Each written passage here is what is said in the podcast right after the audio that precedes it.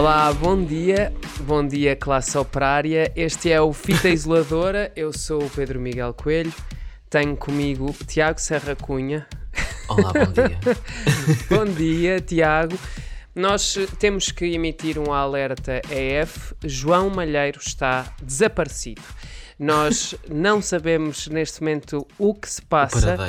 Ele não apareceu hoje no estúdio para esta gravação uh, e nós, uh, preocupados com esta situação, estamos a emitir este alerta. Portanto, se virem um gato de olhos azuis na zona de Canelas, Vila Nova de Gaia, podem, por favor, informar as autoridades competentes. Eu acho que se calhar ele ontem decidiu, estava numa loucura e disse assim: Vem, vou, vou beber vou experimentar beber. Ah, Nós já falamos sobre isto aqui. Ele dizia, se calhar e agora não acorda até daqui a três semanas.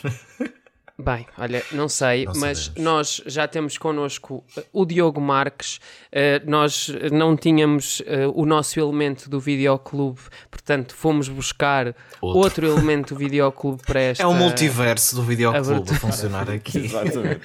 Vim preencher a, a cota de videoclube. Diogo, olá, um, já sabes que se estás nesta abertura é porque também vais ter de responder à pergunta da semana. E esta semana eu decidi importar para este podcast uma pergunta que eh, fiz no Twitter e que acabou por ter respostas surpreendentes. Uh, e a minha eh, questão é: se vocês tivessem que escolher ficar com apenas um destes dois, qual é que escolhiam? Nutella ou Tule Creme? Olha, é assim, eu vou escolher Nutella. Nutella. Nutella. Mesmo Puerto. Desde que vou escolher Nutella porque gosto ligeiramente mais que tule creme. Mas depois também tenho a dizer que Nutella é demasiado doce, tipo se comer mais que com um bocadinho. Portanto, acho que o tule creme é mais sóbrio, mas regra geral gosto mais assim daquele doce da Nutella. Porque, por exemplo, aquele docinho da Nutella que tem dentro do Ferrer Rocher e assim, eu gosto muito. Ok, isso. ok, ok. Diogo. Eu nunca provei esta, tule creme, por isso à partida. Esta é, uma, esta, esta é uma realidade com a qual nós temos cada vez mais que lidar. É verdade, é? Há pessoas que não provaram tule creme. E, e isso eu, foi... tenho, eu tenho quase sempre tule creme em casa, desde que me lembro. Tipo, é uma cena aqui em casa. Pá, tule creme era o que eu tinha mais vezes em casa da minha avó. Depois, depois havia uma... um verde, lembras-te? Eu gostava de Era o da Velã. Exatamente. Depois, a partir de uma certa altura, uh, começou, começou a, a, vul, a vulgarizar-se a utilização da Nutella. E houve uma altura que eu tinha a Nutella como preferida, mas acabei por enjoar a Nutella. Pois, é muito doce, sim, percebo. E portanto, eu agora, se tivesse que escolher um até ao fim dos meus dias, sendo que eu nunca como uh, coisas de chocolate no pão, uh, nem à colherada, uhum. quis fazer esse disclaimer, eu escolhia tule creme. E entretanto... Mas sabes o que é que eu acho do tule creme? O tule creme tem uma textura demasiado manteiga. Tipo, às vezes parece-me. Não é gorduroso, porque assim, a Nutella, mas se é gordurosa, é Nutella, é, né? Mas é, mas é, é em, ter, em termos de, de gordura, é, é, aliás, é a gordura é a maior parte do tule creme. 63% pois, da composição é? de tule creme é gordura. Porque é, Tem, é uma espécie é uma de uma margarina de, de chocolate. É, é isso, exatamente. Eu, eu neste momento estou a fazer este podcast com dois quadros nutricionais à minha frente um, para, para poder comparar uh, a Nutella. A ver se podes introduzir a Nutella e o Tulicreme no jejum intermitente. Não, não posso, não posso, não posso. Mas eu também não faço jejum intermitente. É, embora eu acho que o primeiro, o primeiro nível de jejum intermitente é 12 horas de, de jejum intermitente. Uhum. E esse eu já fiz algumas vezes. Mas mais do que isso, não. Mas eu também não estou aqui para falar de tristezas hoje. Sim, não estamos não... aqui para falar de tristezas, temos muitos temas interessantes para falar neste podcast. É verdade. The Witcher tem um filme. Estamos oficialmente no aquecimento para a segunda temporada. À tarde, a SIC mexeu na grelha para não deixar orgulho e paixão cair nas audiências Será que isto é uma falta de respeito para com os espectadores, estas mexidas na programação? E vamos também debater se as revistas cor-de-rosa em Portugal martelam a realidade à medida das suas necessidades. Nós necessitamos que tu subscrevas este podcast, portanto, na tua plataforma preferida, carrega no botão uh, subscrever, uh, porque senão nunca mais vais comer nem Nutella nem tule creme na tua vida. Enquanto É nos com ouves, este- claramente. Exatamente. É com este disclaimer que eu avanço para o primeiro tema de hoje. The Witcher só tem nova temporada em dezembro, mas até lá os fãs já têm com que se entreter. The Witcher Nightmare of the Wolf estreou segunda-feira na Netflix e leva-nos a conhecer a origem de Vesemir, o mentor de Geralt of Rivia. Para falar sobre esta nova incursão à mitologia de The Witcher, temos connosco o Diogo Marques. Ele é fã e especialista em assuntos da série.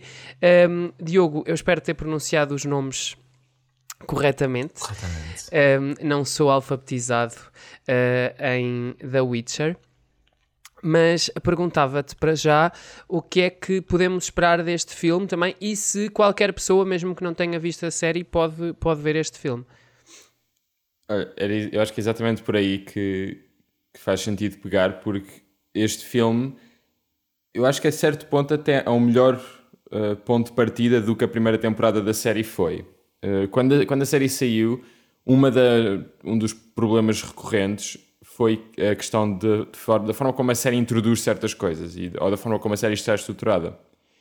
E a série acompanha o Geralt, a Ciri e a Yennefer, Enquanto que este filme passa-se ah, algum- alguns valentes anos antes sobre o Vesemir no seu tempo mais jovem. E vemos aqui uma sociedade em que os Witchers ainda estão mais funcionais, porque no tempo de Geralt já, ele já é um dos últimos Witchers.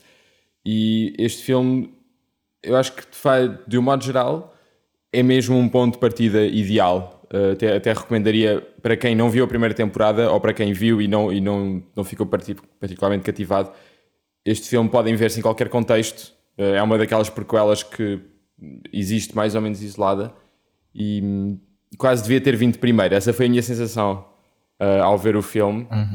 Foi mesmo que é, dá para ver completamente standalone e sair dali enquanto fã de Witcher muito entretido e, e gostei de ver certos eventos muito importantes para no contexto da saga concretizados e já no estilo de animação que, que eles seguiram e também acho que saí dali a querer ver a série outra vez então acho que sucedeu nesses níveis todos Sim.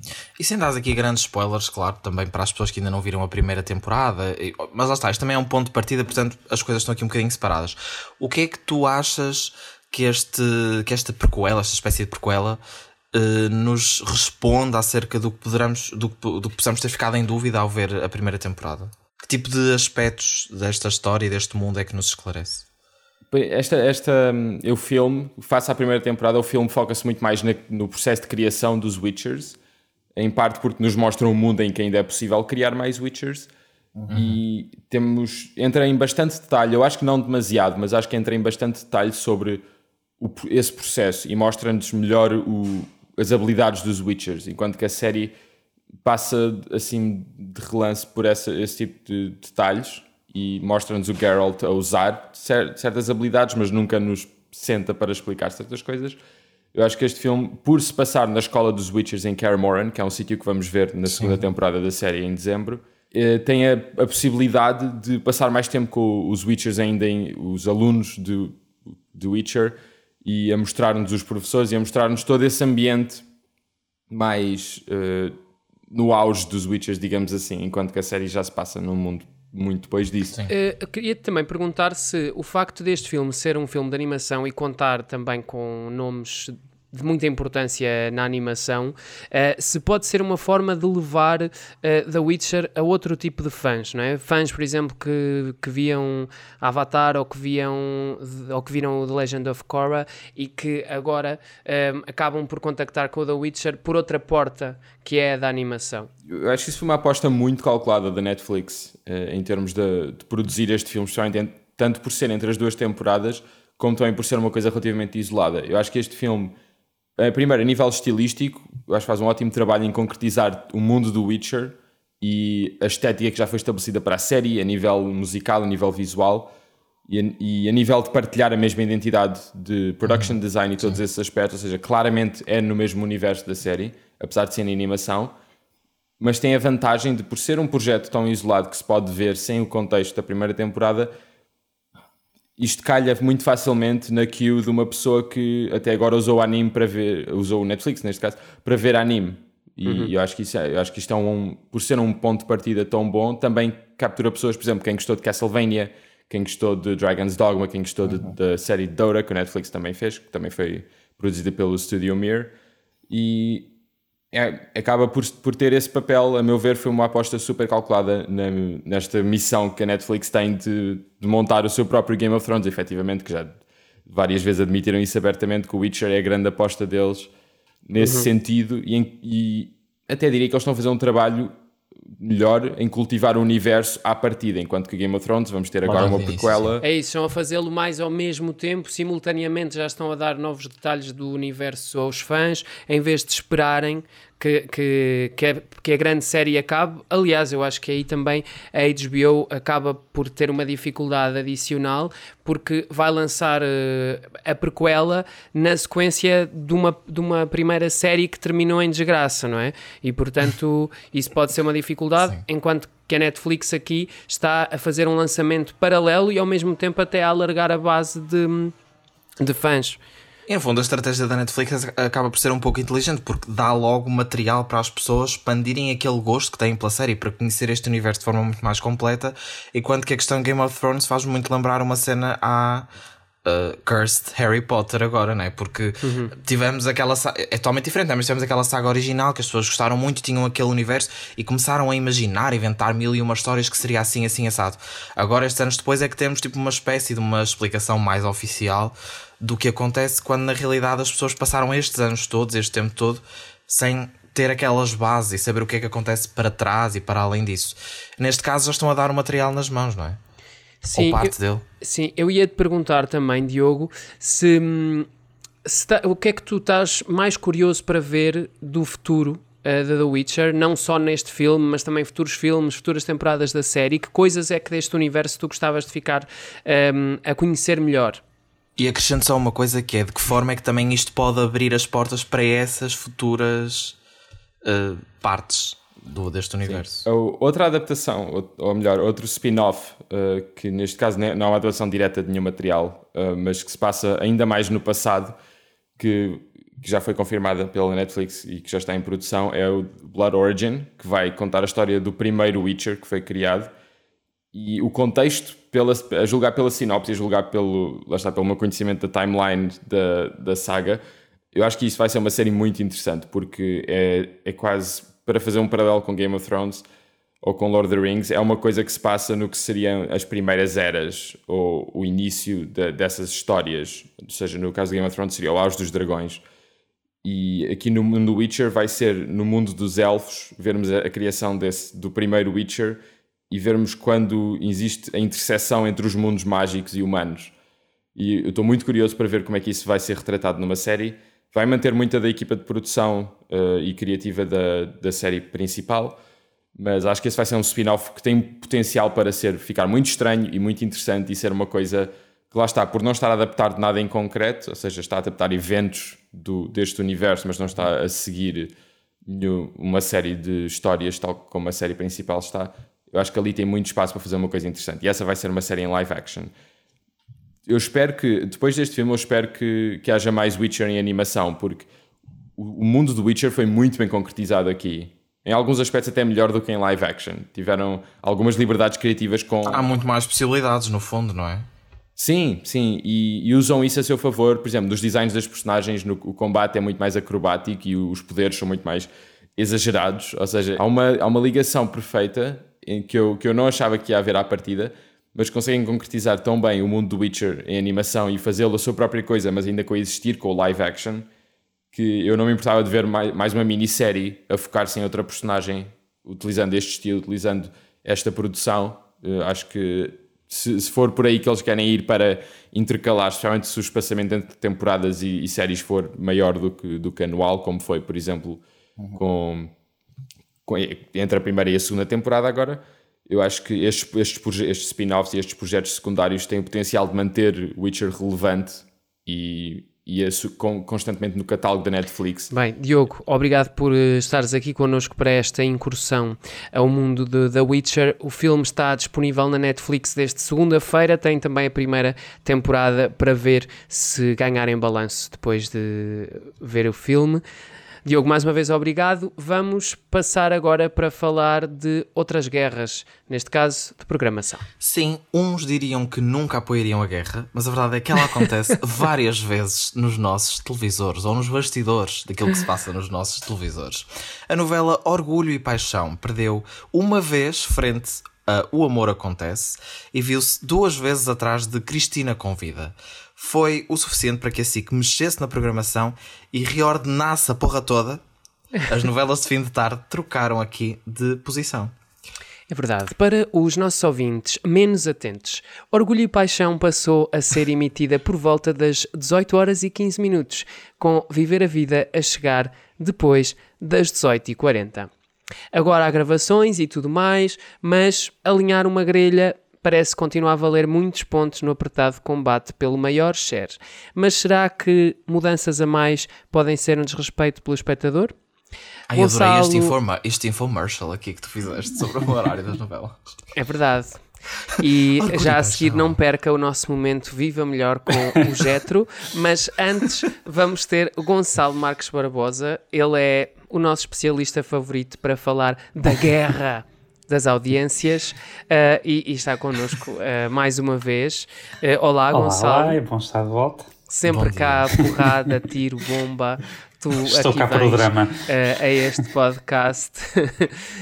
um, achas que a SIC fez bem em fazer esta, esta movimentação na grelha? É, é sim, eu acho que neste tema nós temos que ter sempre dois olhares, que é o olhar do, do programador e, e, e de alguém que está, que está a gerir uma empresa e, e do lado do espectador. Uh, do lado de, de, quem gera um canal e uma grelha, eu acho que foi uma, uma decisão boa, foi uma decisão normal de se fazer, porque uh, além de, de, já ter perdido uh, contra o, o Amor Acontece, que só de si já, é, já considero um alerta vermelho, acho também que se virmos os resultados em geral que a novela foi tendo, era muito recorrente e sistemático a novela perder tanto em audiência como em share face ao que Viver a Vida fazia. Portanto, criava ali uma quebra uh, no acesso ao prime time que depois tinha que ser recuperada pelo, pelo quem quer namorar com o agricultor. Portanto, nesse sentido, acho que faz sentido colocar a novela, a novela mais forte, que curiosamente é uma repetição, uh, em segundo lugar, porque uhum. consegue embalar melhor uh, o público. E é um horário e é um horário de maior consumo também, horário das 18h40. Aliás, é importante aqui fazer este contexto de que a partir das 18 horas e até às 20 a audiência vai estar sempre a crescer. Há cada vez mais pessoas a chegar a casa a essa hora e, portanto, a audiência vai aumentando à medida que o tempo vai passando.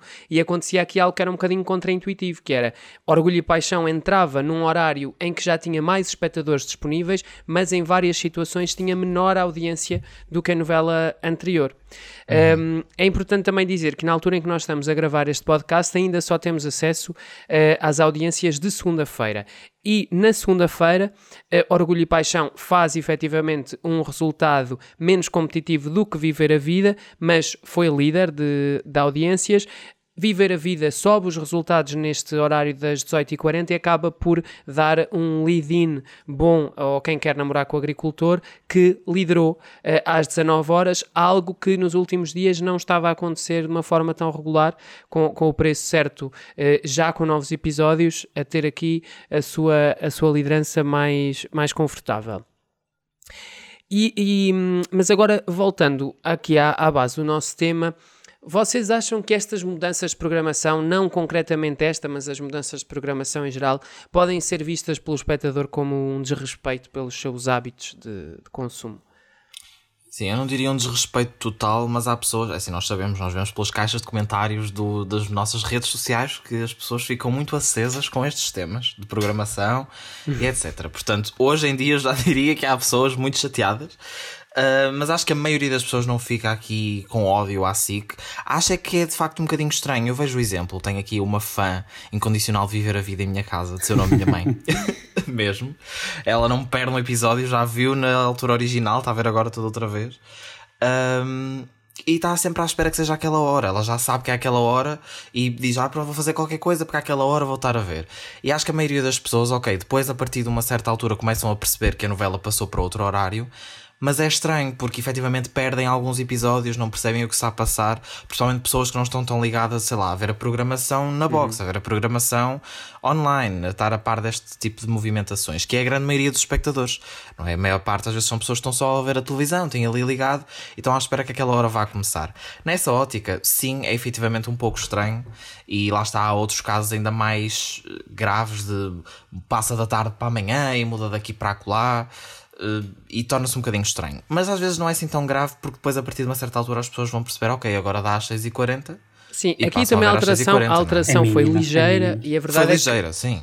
E viver a vida e viver a vida já tinha ocupado antes este horário das seis e meia, nunca tinha estado tão tarde como está agora, mas já sim. tinha estado às seis e meia e até já tinha sido emitida até às 20. Uh, assim pois, exatamente, fez... houve alturas em que eles puseram aquilo só a dar, não é? Aquelas horas todas. Uhum. Sim, exatamente. Um, Uh, Gonçalo, deixava-te responder também a esta pergunta? É, é sim, eu acho que tudo depende, como, como o Tiago estava a dizer, da, da escala da coisa. Eu acho que de facto na escala de irritação de público, eu acho que esta troca de novelas está num nível mais baixo, porque é de facto uma coisa muito cirúrgica e tudo ali na mesma faixa entre as 6 e as 7. Uh, eu acho que podemos pegar em vários exemplos. Uh, acho que, por exemplo, ainda, ainda, nesse horário de fim de tarde, acho que o, o que fizeram com Eta Mundo Bom, apesar de não ser propriamente uma mudança de horário, mas a, a, alteração da duração dos episódios também é algo que eu acho que merece reflexão e que eu acho que é bastante particular da, da televisão portuguesa e um truque muito frequente, aliás, da, da, SIC e de Daniel e Oliveira. Da SIC em particular. Uh, de, de, uhum. de quando as novelas estão com uma maior fidelização na sua fase final, com maior interesse, há uma grande tendência para absolutamente esticar e massacrar uh, os produtos com episódios de duração, durações ridículas. Aliás, essa uh, brasileira Eta Mundo Bom chegou a ter pouco mais de 5 a 10 minutos de, de inédito e 15, 20 minutos de Sim. duração, o que, é, o que é de facto bizarro se pensarmos Viver nisso. a vida está um bocadinho assim agora Exatamente, também. e com certeza ficará ainda pior quando estiver, quando estiver mais perto do, do fim. E portanto... Ficou alerta. Exato. E portanto eu acho que isso na escala de irritabilidade com certeza será muito maior, porque a mãe do Tiago, por exemplo, gosta de ver a, a viver a vida, certamente ficará muito chateada. A mãe do Tiago hoje vai ser a nossa consumidora padrão Exato. Para, para este estudo. Vai ficar, vai ficar muito chateada quando só tiver 5 ou 10 minutos de novela nova para ver, não é? A SIC, a SIC até faz uma coisa, desculpa Gonçalo, a SIC até faz uma coisa com as novelas brasileiras, por vezes, eu já há muito tempo que não acompanho nenhuma novela brasileira, mas é, há uma altura em que os episódios têm, são extensos e têm muito, te, muito tempo de, de, episódio novo, até a coisa, até a trama acelerar e entrar na fase mais agitada e depois começa a encurtar, a encurtar, a encurtar. Uh, até porque acontece, o Gonçalo saberá se calhar melhor que eu isto, mas eu acho que há alguma tendência entre novelas brasileiras de terem um arranque um bocadinho mais frio uh, uh, a, a, nível de audiências, mas depois quando entram numa fase mais empolgante da história, a coisa lá se resolve e é aí que a SIC começa a entrar em modo poupança para, para fazer render o peixe. E isto, eu acho isto mesmo eu acho isto mesmo falta de, de, respeito pelo espectador, por um lado, mas também falta de respeito pela obra, claro. digamos assim, não é? Ninguém vê, ninguém vê a telenovela como uma obra de arte, Uh, mas a verdade é que, nomeadamente no caso da Globo, os episódios são feitos com uma lógica uh, e têm ganchos em sítios específicos para deixar o espectador em suspense. A Globo é cumpridora da duração dos episódios e, quando se faz esta emissão uh, sem ter esses cuidados, acaba por se quebrar um bocadinho também a lógica de narrativa que o autor queria ter na, nestas novelas. Sim, e aqui com isso faz um bocadinho o que agora já não acontece tanto com as novelas portuguesas. Eles também estão a tentar deixar aqueles cliffhangers à estilo série e assim, mas regra geral os episódios são cortados, são só cortados. Tipo, está uma cena qualquer e quando eles têm que acabar, acabam e passa os créditos e nem sequer se sabe porque aquilo acabou ali. E neste caso é mais ou menos o que está acontecendo é com estas coisas. Mas Gonçalo, continua o teu raciocínio. Não, portanto, e depois de facto na, na, na, na escala de, de, irritabilidade eu acho que de facto a, a, pior é mesmo quando há assim uma mudança muito radical do, do horário de transmissão. Eu, eu estive assim a pesquisar um pouco um outro caso Sim. que pudéssemos aqui uh, ter de ilustração. Não há assim nenhum muito recente daquilo que eu me lembro, mas por exemplo nós tivemos uma novela brasileira que era A Novo Mundo que deu na SIC em 2017 e estava ao final da tarde. E na altura foi, foi um bocado, enfim, esmagada pelo preço certo e pelo salgoso. Apanha se puderes. e o seu destino foi para, para a madrugada, para uma Sim. da manhã. Uh, e lá está, é daquelas situações que tu pensas, meu Deus, a novela está a fazer 10% de share, isto é uma vergonha, não posso, enquanto diretor de programa, manter aquele programa ali. Mas como é óbvio, para os espectadores, poucos espectadores que acompanhavam a, a, novela, também, também foi bastante difícil, certamente, ver a novela tirada para, para a madrugada, não é? Sendo que, agora, sendo que agora há aqui esta facilidade de, sei lá, quase 90% dos espectadores em Portugal têm possibilidade Sim. de ver gravações. Uh, embora aqui uma, haja aqui uma fatia de público, nomeadamente público mais envelhecido, que não tem tanto Sim. este hábito. Mas eu lembro-me, quando eu era mais novo, de estas mudanças de programação realmente fazerem diferença, não é? Eu queria ver alguma coisa, se mudava o horário, deixava de poder ver. Sabes, é... eu estou-me a lembrar, houve uma altura em que acho que, não sei qual foi a série, foi Lua Vermelha que era uma uhum. coisa que era muito vista pelos jovens. Depois diminuiu um pouco as audiências, passou, passou para amanhã do fim de semana. Também sim. fizeram isso com a Floribela. Fizeram, sim, não sim, sei muito bem com o quê, mas com este tipo de a produções. SIC tem um histórico muito, muito Também aconteceu de... muito, não é? de alterações de programação. Primeiro era ao fim de tarde, depois passou também a ser depois do jantar, depois afinal já não dava e passaram só para o fim de semana de manhã e as pessoas tipo que, que descobrissem quando é que ia dar, não é? E... Sim realmente isso foi um problema durante muito Sim, tempo. Sim, assim que teve ali uma fase muito complicada em que andava a tentar atingir a liderança e tinha muitos falhanços. E isso muitas vezes resultava em de facto haver produtos que tinham que ser completamente atirados borda fora. E depois também Sim, outra, as outra manhãs coisa... e as madrugadas são um bocadinho o, o, o cemitério o do cemitério. formato falhado. o cemitério.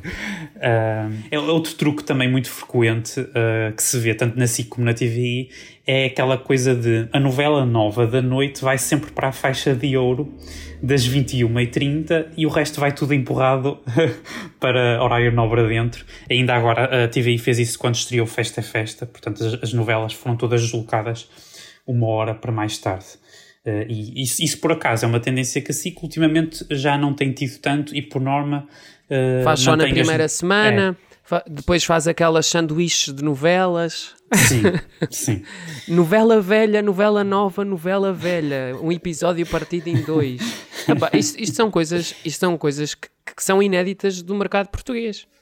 Seja, isto, fala, isto falando de mercados eh, com relevância, né? eu não ando a ver o que é que dá na televisão no Brunei, mas, mas uh, falando de mercados, por exemplo, da Europa, isto não existe, não existe. em mais lado nenhum.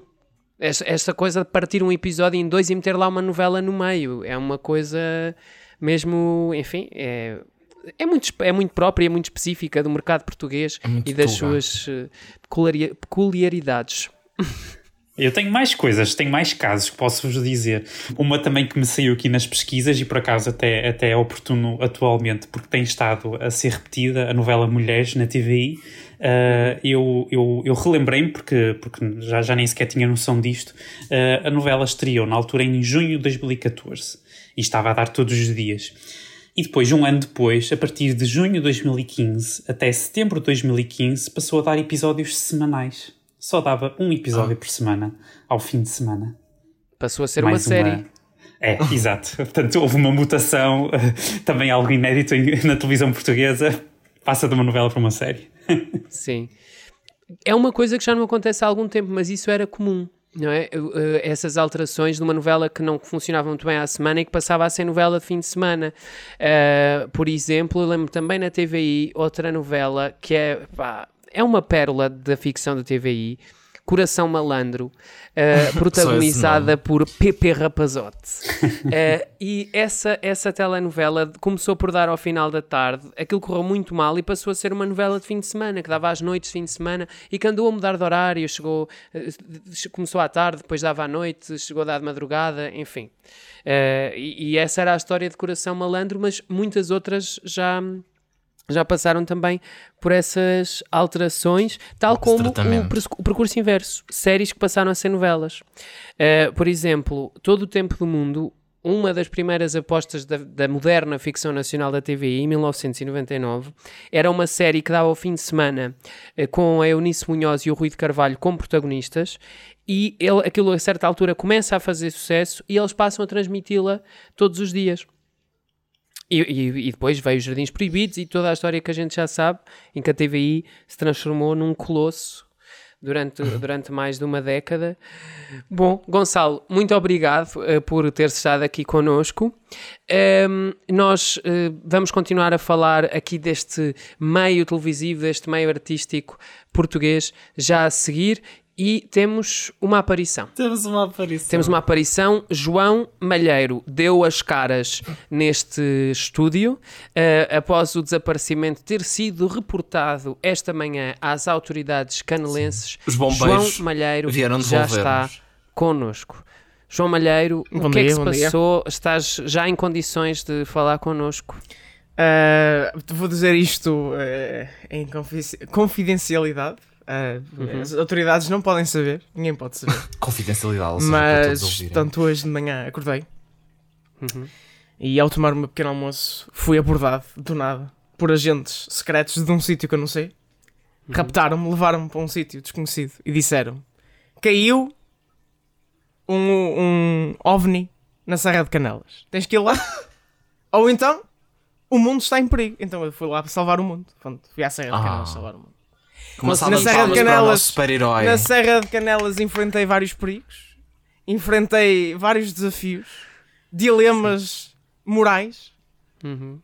Duas horas de um blockbuster dos Estados Unidos e no final caíram-me em cima, lá os aliens, mas apareceu o testículo para me salvar. Oh. Uh, eu queria, queria, só perguntar se eu vou para... uma casa. E parei-me o triciclo, vou-te a casa, mas sempre a andar para trás. Sempre a andar para trás. Te, te, Aliás, que, foi isso que me salvou, se não fosse isso. Turns tu, out, os ovnis tu, éramos nós, eu e o Pedro. Tu ias, tu ias virar de costas, tu ias virar de costas, podias ir dando as indicações ao testículo com a sua cauda.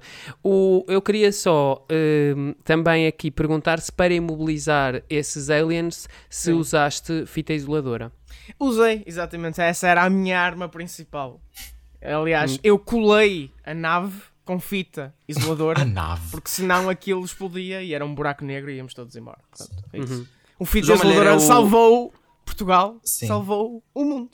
Tem nós abrimos as portas bem. do multiverso e o João Malheiro é o Spider-Man que nós precisamos. Sim, o trailer ontem acho que foi a Ele causa. até tem óculos e tudo. É? agora, agora eu, eu agora queria Queria só dizer, queria só dizer que este segmento do podcast foi patrocinado pela Staples. João Malheiro, João Malheiro, o que é que tens para nos contar então neste terceiro e último bloco de fita isolador? Sim, lá na Serra de Canelas também reparei que esta semana a Loving, uma agência responsável pela presença digital da Cristina Ferreira, veio ao público fazer um esclarecimento sobre o conjunto de notícias que davam conta da queda da apresentadora num ranking de influencers elaborada pela Binfair.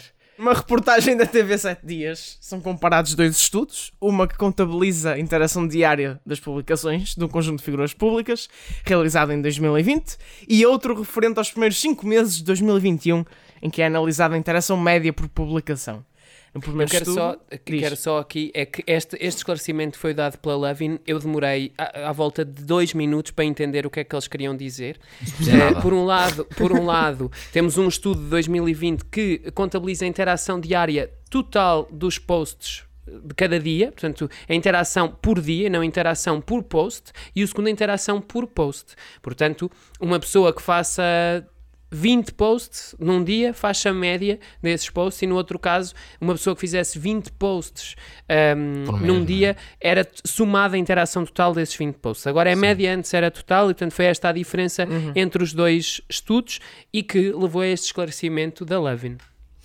No primeiro estudo, a Cristina surgia em quarto lugar, no segundo, vinha no lugar 64. Não vou dizer o nome, é um número ordinário. Os dados foram martelados Seu ordinário. para. não sou ordinário. Os dados foram martelados para precipitar conclusões ou não.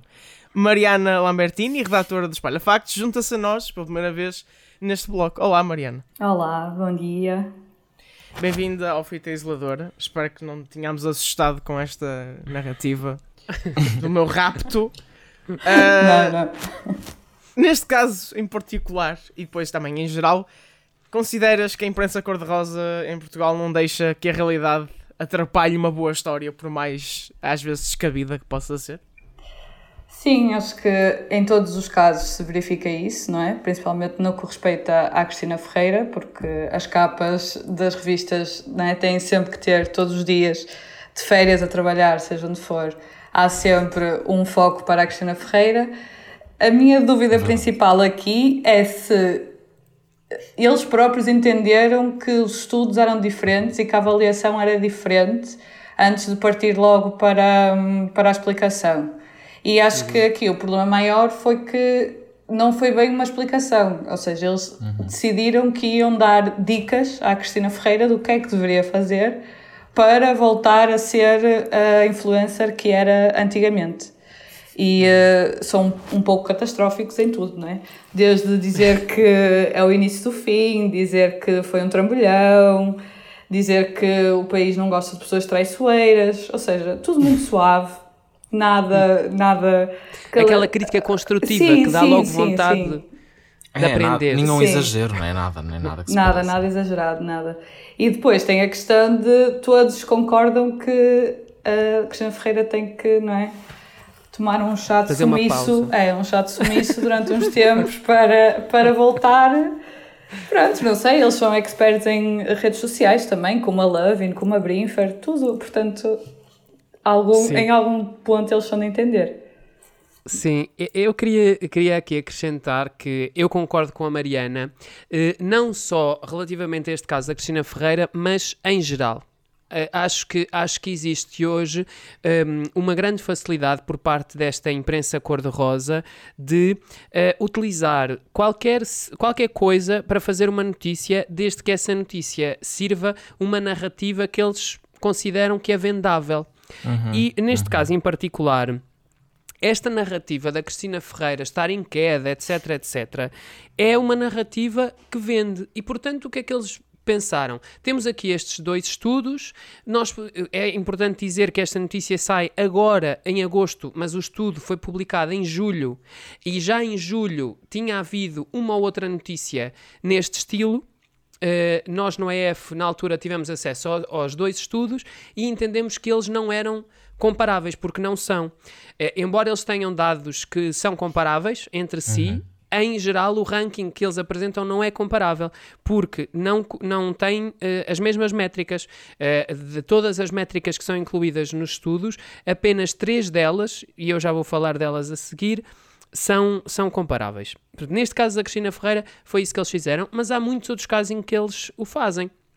Há, por exemplo, há um, um, um site que eu não vou referir o nome, é o Voldemort dos sites, uh, que faz notícias constantemente citando comentários nas redes sociais. Sim. Eh, pega, pega num comentário de redes sociais o mais descontextualizado possível. E faz título disso. E, fa é? e faz título com isso para dizer, por exemplo, Ruben Rua, muito atacado pelos espectadores. E cita três, três comentários.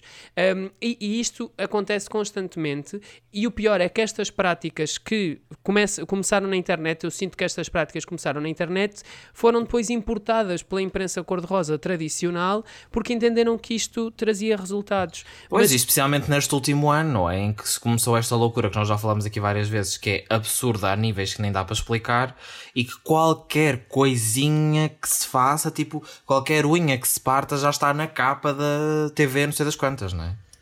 Sim, eu queria, eu queria agora referir aqui que hum, este tipo de, de, discussão e a maneira como isto foi colocado acaba por impedir que haja realmente um debate interessante sobre o estudo que, que a Brinfer uhum. disponibilizou. E eu fui, fui buscar os dados, que, os dados que são comparáveis deste estudo e que efetivamente evidenciam algum desgaste da imagem da Cristina Ferreira ou algum desgaste da sua performance em redes sociais mas que não revelam uh, a hecatombe, o cataclismo que, que eles falaram.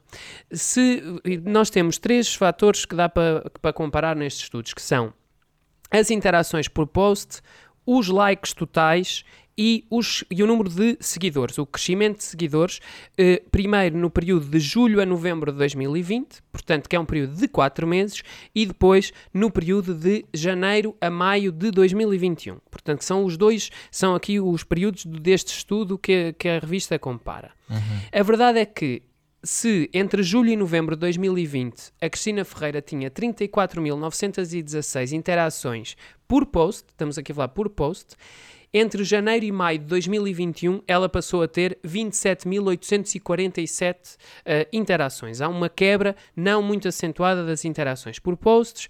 Depois, ao nível dos likes totais no período, ela teve 13.831.481 de julho a novembro de 2020 e depois de janeiro a maio de 2021 teve 12.956.438, que é uma quebra que não chega a um milhão, depois, é importante dizer que entre julho e novembro de 2020 ela fez 401 posts e entre janeiro e maio de 2021 ela fez 473. Portanto, ela fez mais posts, mas teve menos interações Exato. e menos likes.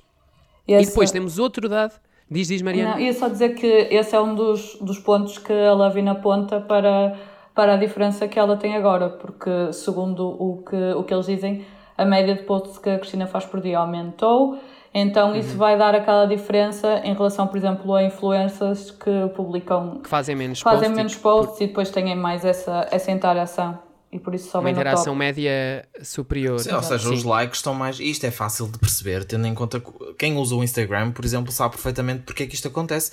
Uhum. Porque se a Cristina faz mais posts, não vão aparecer todos, todos para, as, para todas as pessoas. Exato. Por exemplo, abre-se o feed, aparece um, vai-se mais para baixo, aparece outro. Ao atualizar, se calhar aí mais tarde aparece outro porque são mais posts, mais divididos, menos likes em cada um, porque estão mais separados, não é? Sim, sendo que ela aqui acaba por revelar quer uma queda em número, em número absoluto de likes, quer uma quebra em número médio de likes. E, e, poderia ter sido por aqui que esta história poderia ter sido contada, só que não era tão dramático Sim, como é uma dizer coisa mínima, que ela cai é do quarto lugar. Pequena para o, para o 64. E depois temos aqui o um número que eu acho que é o mais eh, revelador de todos e que eles realmente podiam ter falado disto, mas se eles quisessem debater o assunto de uma forma construtiva e analítica, que não foi esse o caso.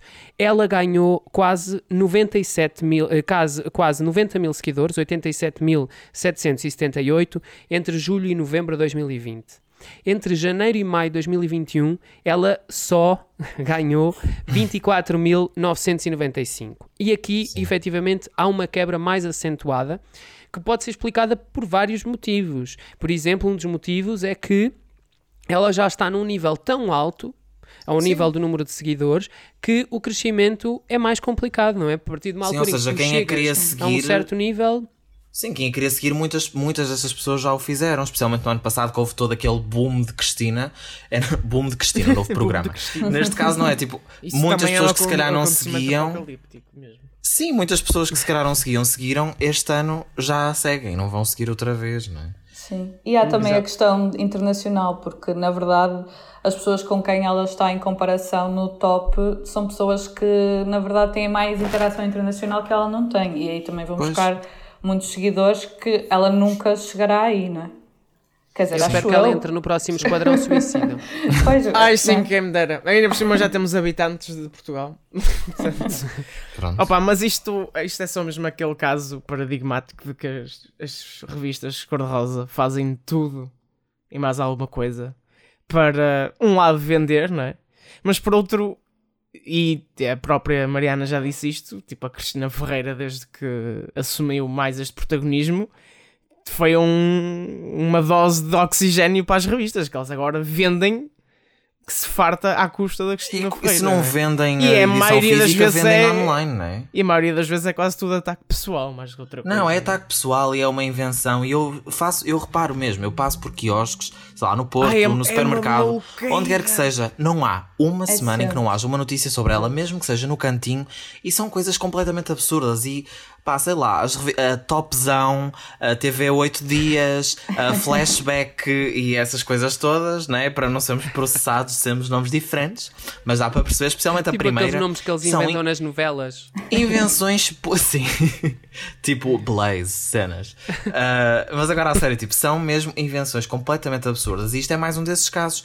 Pegarem duas coisas sem qualquer relação e dizer pessoal, descobrimos a pólvora, ela é figura mais, só falta dizer que era a mais odiada de Portugal, ou sei lá o que parece. Ah, prepara-te para essa também. não é? Ai, Sim, qualquer dia Sim. vem. Eu acho que isto é completamente absurdo e lá está, é como nós já dissemos várias vezes. Pode não se gostar do trabalho da Cristina, pode-se ter coisas a apontar, é normal, qualquer pessoa que esteja nestes cargos vai haver sempre quem queira apontar coisas. Mas não neste sentido, não é? De... Ainda no outro dia tinha uma revista qualquer que tinha fotos da Cristina de férias com o filho.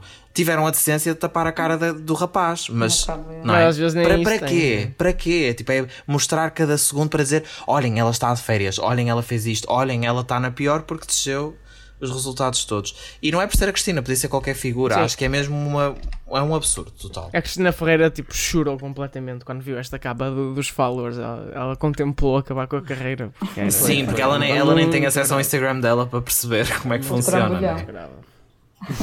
O trambolhão. Mas Eu eu estava perguntar- discreto esta. Até era Sim, assim no, eu- no cantinho. Sim, não dizia, sim, não dizia e não dizia coisas como falsa oportunista, traidora, vaidosa, sei lá. Eh, queria perguntar-vos também se se lembram de outros casos ehm, que tenham marcado aqui pela negativa o tratamento de notícias pela imprensa cor-de-rosa, e aqui tanto online como em papel. Sim, eu não estou a lembrar de nenhum caso em específico, mas acho que vai mesmo ter com o que eu estava a dizer. Especialmente estas revistas e agora outros sites que se dizem especializados em televisão, mas que só pegam pela polémica, não é? Uh, fazem estas notícias sobre tudo e mais alguma coisa. Às vezes até com as celebridades mais desconhecidas ou com o apresentador mais aleatório do programa, não sei das quantas. Veja o que disse, o que fez. E como estavas a dar aquele exemplo, Ruben Rua, duramente criticado, odiado, não sei o quê. E são três come- comentários do Facebook. Depois, não sei o que, não sei o que, são dois tweets aleatórios, quanto os outros todos não têm nada a ver. Acho que é cada vez mais con- constante e enquanto se pensava, ok, há uns tempos isto era pior, eu acho que há uns tempos era mau, parou e depois agora voltou a ser outra vez pior porque houve aqui um boom qualquer desta, desta necessidade de falar mal e dizer mal e não sei o que provocado por este, este, este e aquele e simplesmente não para. Agora todas as pessoas estão nesta bola de tiro, porrada e bomba, não é? Nestes sites e nestas revistas. Eu estava a pensar numa, numa questão que há pouco tempo a Joana Marques falou, já não sei se foi, num, não sei onde é que foi que eu, que eu ouvi, mas ela estava a falar exatamente dessa questão, porque a rubrica dela do extremamente desagradável, muitas vezes estes meios de comunicação social pegam naquilo que ela faz, naquele contexto e naquela rubrica, e depois fazem uma série de títulos que ela fez questão de armazenar, digamos assim, e todos eles é sempre com a questão do arrasa, destrói, eh, Sim. ataca, Já vi sempre várias assim, vezes. todos os títulos de coisas que ela faz numa rúbrica, ou seja, portanto isto espelha Humorística, um bocado... que vamos já deixar aqui Exatamente. claro para quem não sabe, não é? Exatamente, Humorística. exatamente. Isto espelha um bocado aquilo, não é? Porque para além de pegarem nas publicações, também fazem isso com, hum, com as redes sociais e com as rúbricas, em, em todo E lado. manipulam, exato, é isso que me estás a dizer, manipulam o discurso de coisas que são ditas a brincar, coisas que são ditas de forma construtiva e que supostamente são para arrasar e para destruir e para dizer que está tudo mal. Só dou graças a Deus que eles não ouçam este podcast, não é? É Dizes tu. aqua- aquelas fontes Olha, mas, mas quando começarem a ouvir, também têm capas todos os dias. Todas as semanas, todas as semanas. É, nós aqui a dizer, nós. ah, esta Arrasa. pessoa, esta pessoa fez mal, mas podia fazer melhor. Fita isoladora destrói, Cristina, destrói, sei lá quem. Opa, não. Goza. Chega. Fi- Fita Rosa isoladora, fita isoladora destrói 7 dias na capa da TV 7 dias. Bem, Enfim, meus queridos, muito obrigado por eh, terem estado aqui. Não. Ehm, temos mesmo que hum, fechar por hoje aqui o Staminé, mas eh, há muito para fazer ainda, não é, Tiago? Ah, sim, senhora. Mariana, obrigado por ter estado aqui já agora. Nada, obrigada eu. E eh, para ouvirem convidados de excelência, sempre todas as semanas, e os vossos hosts, não se esqueçam de subscrever o do Espalha Factos para acompanhar a fita isoladora. E não só, temos podcast de segunda a sexta, episódios fresquinhos logo pela manhã para ouvirem, lá está, todos os dias. E deixem também as vossas reviews e comentários, que nós gostamos sempre de ler e ouvir tudo aquilo que vocês têm a dizer. Como sabem, este é o Fita Isoladora, o podcast que cola aliens na Serra de Canelas. Voltamos todas as quintas às 7 da manhã. Às sextas há também Factos da Semana, com o resumo de notícias dos últimos 7 dias. Quem vai estar cá esta sexta-feira é o João Malheiro. Se não for raptado outra vez. Se não for raptado. Vamos lá Mas ver. olha, independentemente de eu ser raptado ou não, nunca está em risco que toda a informação sobre TV, cinema e entretenimento está em espalhafactos.com. É verdade. E agora sim, vamos mesmo embora. DJ Tiago solta o som. Eu gosto Som, de solta o DJ! Eu gosto quando digo a mim próprio, é autoestima define, amor próprio define. Vamos embora com uma musiquinha. Manifesting. Hoje vamos embora com uma musiquinha mais eh, alegre, vamos deixar as alternatividades de lado. Eh, com uma música da Doja Cat do último álbum, chama-se Planet Her, o álbum. A música Nice. chama-se Woman. É com esta boa vibe Mulher. que nós vamos embora deste fita isoladora. Ah, É verdade. E não se esqueçam, não é? Que é que Todas dizer? as músicas Ah. que nós passamos aqui no final deste fitinha estão numa playlist fantástica denominada Mixtape da Chama. Está na descrição deste episódio e tem lá todos os hits que nós passamos aqui no final. Verdade, tenham uma boa semana e eu para a semana que vem não Também- vou estar aqui. Vais ser vou tu estar raptado? de férias. Ah. É verdade, é verdade. Finalmente! é verdade. Vou até. Não vou longe, não vou longe. Vou novamente até a Espanha para hum, praticar a minha latinidade. Praticar a calentura! É verdade. Portanto, fiquem bem e olhem, seja o que Deus quiser. Quanto a nós, até para a semana. Boa semana. Adiós! Hasta la vista.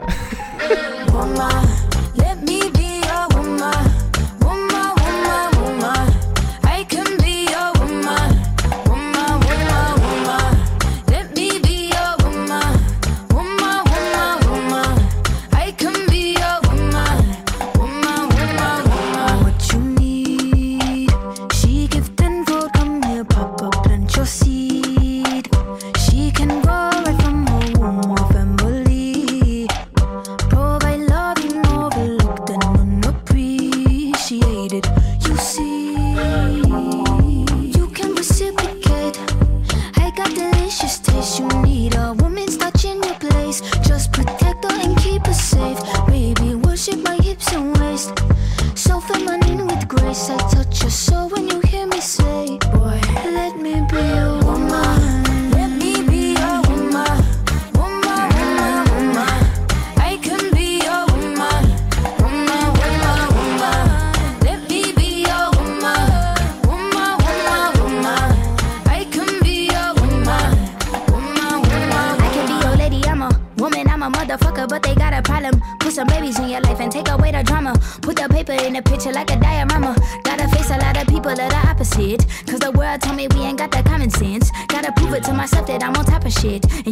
Know a guy without a goddess is honest, is fucking honest, kidding. I could be on everything. I mean, I could be the leader, head of all the states. I could smile and jiggle it till his pockets empty. I could be the CEO, just like a Robin Fenty. And I'ma be there for you, cause you on my team, girl. Don't ever think you ain't hell of these niggas' dream, girl. They wanna pit us against each other when we succeed, and for no reasons. They wanna see us end up like we were Gina or Mean Girl. Princess or Queen, tomboy or king.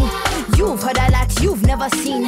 Mother Earth, Mother Mary, rise to the top. Divine feminine, I'm feminine. Woman. Let me